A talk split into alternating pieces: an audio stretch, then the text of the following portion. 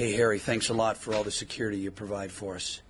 Well, it's my job to keep all those nuts away from you. That's just the way it is. Don't play at Pebble, won't pay the price. I love my Muni, I think it's nice. It'd be good to just make a par.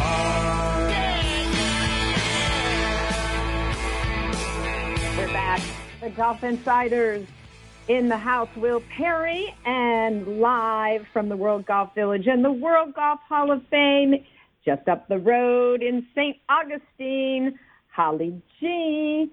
We've just uh, we're just wrapping up the 27th annual ING Spring Conference, and we've had uh, quite uh, four days here. Will some of the biggest names in the golf business, over 150 people at this industry conference, and as we've been talking about, really special, extraordinary chance to see up close and personal the World Golf Hall of Fame. And it's a pleasure to introduce Dave Cordero, who's the Director of Communications and uh, good friend. Dave, what an extraordinary couple of days we've had.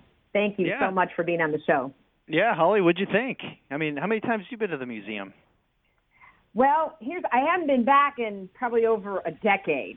And um, I've I've been saying loud and clear since we started the show tonight that it should be on everybody's bucket list to come up if they have some time this summer, bring the family. Easy to get here, just uh, two hours up the road from Orlando. Uh, the World Golf Hall of Fame is amazing. 35,000 feet of exhibition space, Dave. Truly a special place. Yeah, well, you know, everybody who lives in Florida knows that everything happens off Interstate 95, and we're located right off 95. I mean, there's really no excuse. And as you've seen, Holly, it's it's a bucket list destination. There's a lot of stuff to do once you enter World Golf Village.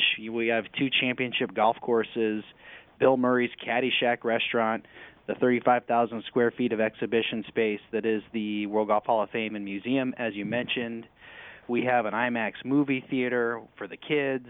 We have an 18-hole natural grass putting green, which is a lot of fun. We have a challenge hole, which is a replica of number 17 at TPC Sawgrass that all museum guests get a crack at. So I'll tell you what, I've been here for three years, going on three years, and I'm not looking back. It's been a it's been a blast. The way that we've been able to preserve the history of the game, but also to continue to turn over our exhibits and keep them fresh and keep them timely.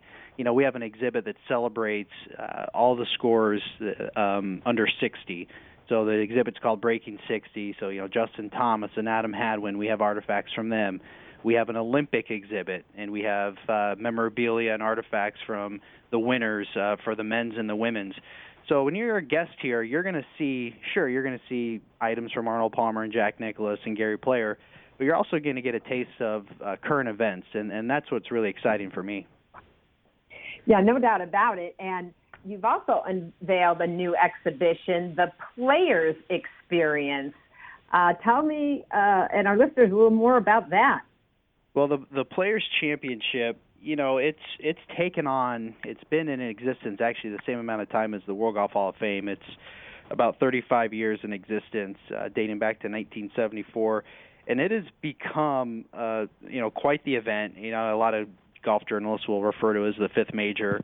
Uh, nobody in Ponte Vedra will refer to as, as, as the fifth major, but certainly it has taken on uh, a look and a feel, uh, the, the best field in golf. I think what two weeks ago, I think we had all the top, uh, you know, 50 golfers except for maybe one of them wasn't there. So, and it's a very important event in Northeast Florida, which is where the Hall of Fame is, uh, you know, here in St. Augustine. So we thought it was appropriate to have an to have an exhibit that really paid homage to this this event. There's been 13 Hall of Fame members who have won the event. You know, Jack Nicklaus has won th- uh, three times. So we have an exhibit that's it's really it's really cool. We have things like Jerry Pate's golf bag, and you're going to have uh, Greg Norman's commemorative gold putter from when he won that was given him by Ping. But my favorite part is we have uh, it, it's called the 17th hole. It's a it's a pressure shot. So you stand in front of this large screen, and it shows you what it's like to actually hit a ball on 17. And it, it describes it's only 137 yard shot, but then you factor in the water and the crowd, and you really get a sense of what these players face. So I would say that's my favorite exhibit. Uh, it's about 1,800 square feet talks about the numbers of hole in ones that, that we've had. There's a lot of video, and as I mentioned, uh, a lot of cool artifacts. You know, we even have Pete Dye's muddy boots that are featured. You know, Pete Yep. Dye designed TPC uh, stadium course. So all of that wrapped in one big package, and and for me, that's that's one of my favorites. I'll tell you what, I, I stood on that on that uh, interactive um, 17th green today, and it it is so cool because you hear this. They they bring in the crowd noise, and you hear this heartbeat, boom, boom, Yeah. boom, boom, emphasizing the pressure, right? That Oh, yeah. that the players face, and it's so cool. If you if you don't get a chance to actually play the island green, that's the next best thing. No, it, it absolutely is, and like I said, we also have the challenge hole outside where you actually can hit a golf ball. You know, the the simulation inside the exhibit, you just stand there and you're able to kind of absorb what that pressure would look like. But no, Holly, I'm, I'll tell you what. Like I said, I've you know, I came from California, so I'd never been to uh, to Northeast Florida. And when I got here, the first thing I said was, "Wow, people can truly come here and never leave. You buy a museum ticket; it's good for two days." And with the inclusion of the golf courses that are here, and the movie theater, and the restaurants, you know, you you stayed at the Renaissance Hotel. You know, very nice hotel, great restaurant, great service. I mean, truly, um, if you're looking to do a nice golf vacation, it's a fantastic place. Dave, you kind of touched on a little bit of some aspects for some of the younger kids, the juniors. You guys have a huge initiative right now to bring these school programs uh, into the Hall of Fame. I mean, it, talk about the aspect of it kind of being a place for the whole family. Yeah, well, we we get uh, thousands and thousands of school groups that come through the museum. Uh, we have a, a science of golf program that we that we showcase. Uh, a lot of these kids will see documentaries in the IMAX movie theater, uh, but it's it's neat. There's there's kids having lunch here and they're getting a chance to to see a little bit of golf history, and that's really important for us. I mean, we all know that in the golf industry, one of the big pushes is to get you know kids involved. The other thing I'll say is uh, at World Golf Village we have a PGA Tour Golf Academy that has a real big emphasis on juniors. Um, so, my, speaking for myself, my son's nine. He has gone to multiple camps at this PGA Tour Golf Academy, but it, World Golf Village in general is very family friendly. We're doing a lot of new, a lot of new houses are being built as we speak. Holly, I don't know if you had a chance to see those. So we're Yeah. very very excited about the future of World Golf Village and getting more tenants and getting more retail uh, business around in and around the village, around the lake. And we feel like this is a place that could really, really take off here um, in the next couple of years. not only do you have um, personal memorabilia and artifacts from, you know, the Hall of Fame members and, and many of the, you know, the major events, uh, but the the first part of the museum is all about the history of the game, going back to like the 1600s and you know how the the name of the game came about and how it evolved, and you get to see uh, some of the you know original types, well, sort of clubs. Some of these things look, you know, more like gardening tools. I don't know how they ever played with them, including, uh, you know, the original balls that they played with, the feathery and, you know, the percha ball. And it's, it, it really is something. And you get a chance to putt, you know, with some of the clubs and use some of the old balls.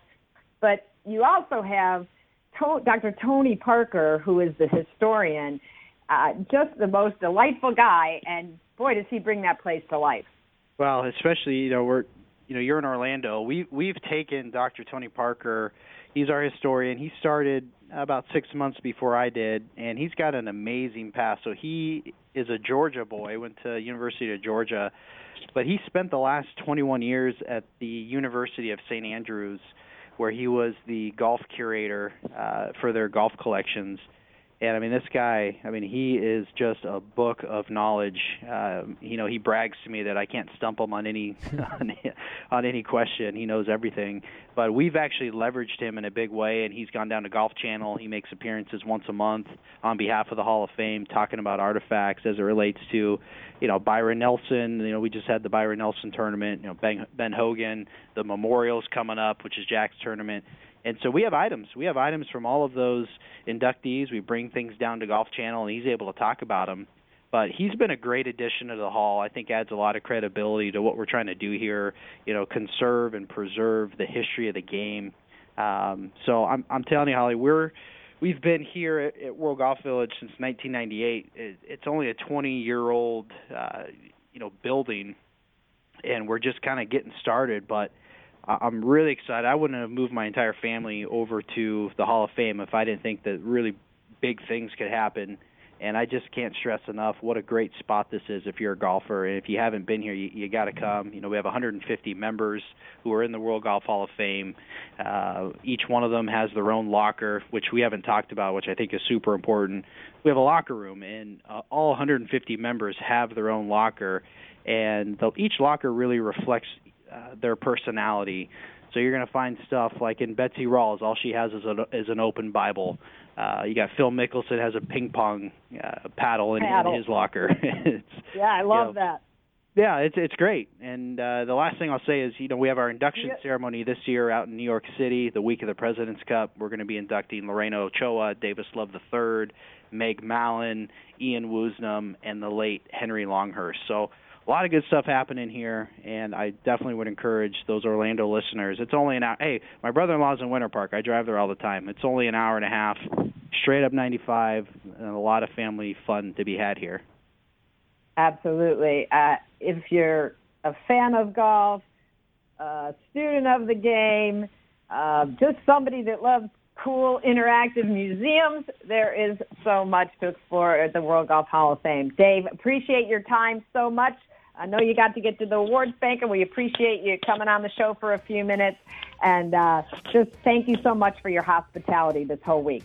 Yeah, my pleasure. Thank you. All right, Dave Cordero. Check out everything about the World Golf Hall of Fame at WGHOF.org. You're listening to the Golf Insiders. Stay with us. More golf talk coming up.